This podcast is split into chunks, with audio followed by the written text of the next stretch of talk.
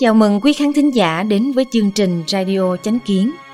Hôm nay, chúng tôi hân hạnh gửi đến quý vị bài viết Những nàng dâu đức hạnh lưu lại giai thoại thiên cổ. Nữ nhân khi xưa được dạy rằng, khi chưa kết hôn, nàng phải kính trọng anh trai và chị dâu, yêu thương em trai và em gái của mình. Sau khi kết hôn, nàng cần hòa thuận với chị em dâu, đối xử tốt với tiểu bối, đặc biệt phải lấy việc hòa giải mâu thuẫn giữa huynh đệ làm điều quan trọng nhất. Như thế mới khiến trưởng bối an tâm, cả nhà hòa thuận. Trong cuốn Khuê Phạm nổi tiếng thời nhà Minh, có một đoạn nói về mối quan hệ giữa các thê tử của anh em trai. Các nàng là những người khác họ sống cùng huynh đệ ruột thịt, có thể khiến huynh đệ thân thiết hơn, nhưng cũng có thể khiến huynh đệ bất hòa. Dân gian có câu nói rằng, huynh đệ thân thiết không có khoảng cách như miếng thịt, còn thê tử lại là dao sắc, cắt đứt máu thịt. Huynh đệ hòa hợp gắn bó như nồi canh, còn thê tử như gia vị nêm vào. Vậy các bậc nữ nhi tài đức thời xưa đối xử với mối quan hệ chị em dâu như thế nào? Sau đây là câu chuyện về một nữ nhi là em dâu họ Tô, sống vào thời nhà Tống, đã cảm hóa được các chị dâu của mình. Em dâu họ Tô vốn mang họ Thôi, kết hôn với con trai út của nhà họ Tô, vậy nên được gọi là Tô Thiếu Đệ. Nhà họ Tô gia cảnh không tệ, có 5 anh em trai, 4 anh trai lớn đều đã có vợ. Các chị em dâu có mâu thuẫn là điều khó tránh khỏi. Nô tỳ của họ còn thường xuyên truyền tai nhau những lời khó nghe mà họ nghe được, khiến các chị em dâu hàng ngày cãi vã, thậm chí xảy ra xô xát. Đương nhiên nhà họ Thôi cũng đã nghe nói về chuyện con dâu nhà họ Tô bất hòa. Trước khi Tô Thiếu Đệ xuất giá, gia đình và họ hàng đều lo lắng. Nhưng Tô Thiếu Đệ lại nói, nếu là gỗ, đá, chim, thú, có lẽ con không thể cùng chúng câu thông. Nhưng trên đời này, nào có người không thể câu thông? Có lẽ Tô Thiếu Đệ cho rằng, chỉ cần nàng thật lòng, thì nhất định có thể cùng họ chung sống hòa thuận. Vì vậy, sau khi Tô Thiếu Đệ được gả sang đó, nàng đối xử với 4 chị dâu rất cung kính và lễ phép. Nếu các chị dâu thiếu thứ gì, Tô Thiếu Đệ liền nói bản thân em có, rồi mang đồ cho đi, không hề toan tính.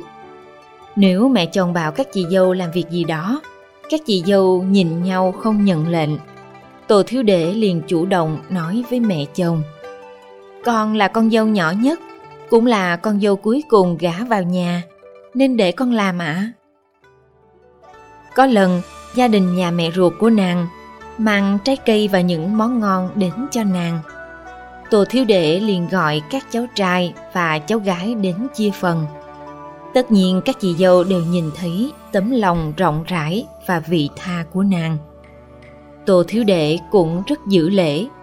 Khi ăn cơm, nếu các chị dâu chưa động đũa, nàng sẽ không ăn trước. Khi các chị dâu phàn nàn với nàng về lỗi của người khác ở nơi riêng tư, Tô Thiếu Đệ thường chỉ cười và không trả lời, cũng không nói lỗi của ai. Các chị dâu thấy nàng như vậy cũng dần dần bớt so đo. Một ngày nọ, tỳ nữ của Tô Thiếu Đệ đem những gì nghe được từ các chị dâu khác nói với nàng, lộng bàn thị phi. Tô Thiếu Đệ lập tức trách phạt tỳ nữ này, đồng thời nói với chị dâu rằng tỳ nữ của mình không hiểu chuyện, vậy nên đã phạt người tỳ nữ đó để cảnh cáo. Một lần, khi Tô Thiếu Đệ đang bế cháu trai nhỏ, đứa bé đột nhiên đại tiện, làm bẩn bộ y phục của nàng. Chị dâu vội vàng ẵm đứa bé qua, sợ Tô Thiếu Đệ nổi nóng. Nhưng Tô Thiếu Đệ lại nói, chị đừng lo lắng, nếu không sẽ làm cháu bé sợ. Trong lời nói không hề có một chút trách móc hay phiền muộn vì y phục của mình đã bị bẩn. ai ai cũng đều có lòng trắc ẩn. Lời nói và việc làm của Tô Thiếu Đệ dần dần cảm hóa bốn chị dâu, như mưa dầm thấm lâu. Hơn một năm sau, bốn chị dâu nói với nhau: "Thím Năm rất hiền đức, so với thím ấy, chúng ta thực sự không bằng. Chúng ta đều lớn hơn thím ấy, nhưng phẩm đức lại khác xa. Làm sao có thể để thím ấy chê cười được?" Kể từ đó, bốn chị dâu cũng khiêm tốn và kính trọng nhau giống như Tô Thiếu Đệ. Cả nhà sống hòa thuận, không còn so đo hay phàn nàn gì nữa. Tô gia từ đó trên dưới nhất mực hòa hợp. Đức hạnh của người em dâu đã cảm hóa các chị dâu, khiến cả nhà càng thêm thân thiện và hòa ái. Câu chuyện thứ hai, Chương Thị không bỏ rơi con nuôi. Trong Khuê Phạm còn có một câu chuyện thế này.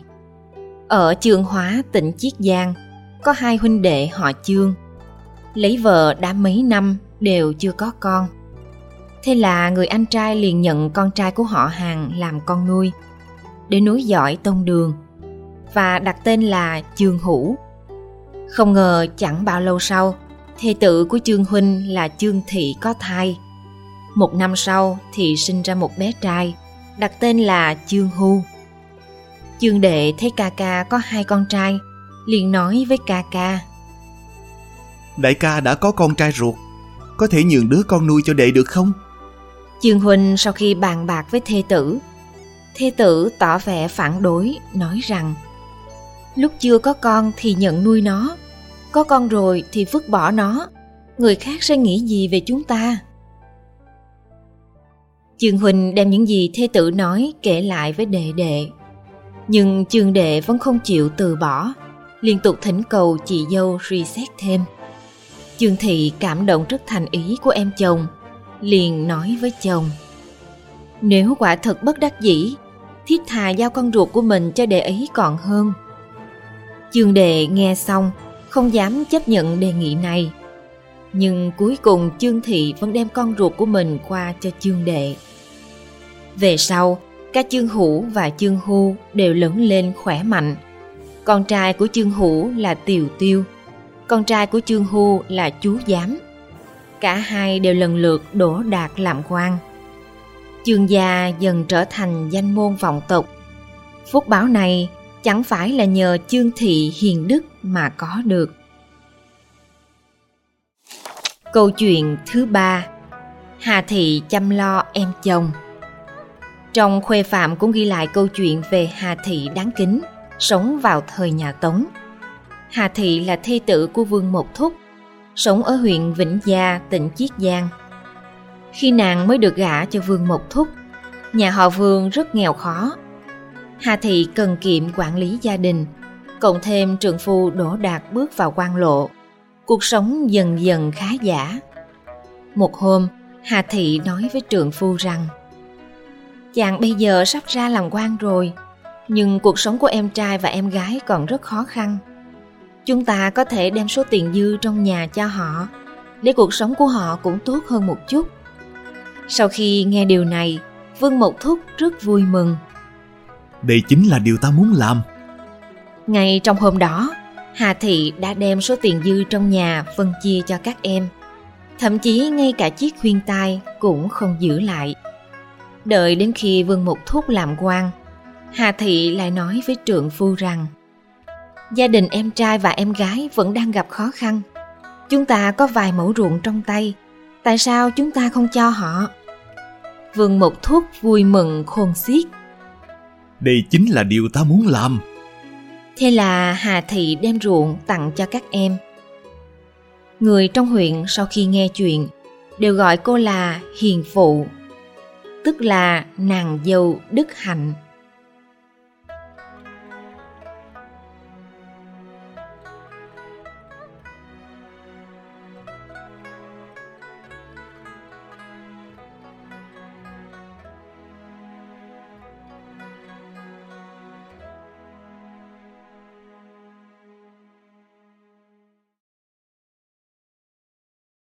Cảm ơn quý vị đã lắng nghe, quan tâm và đăng ký kênh Radio Chánh Kiến.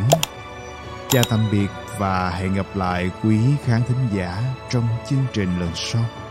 Kính chúc mọi điều bình an và tốt lành đến quý vị và người thân.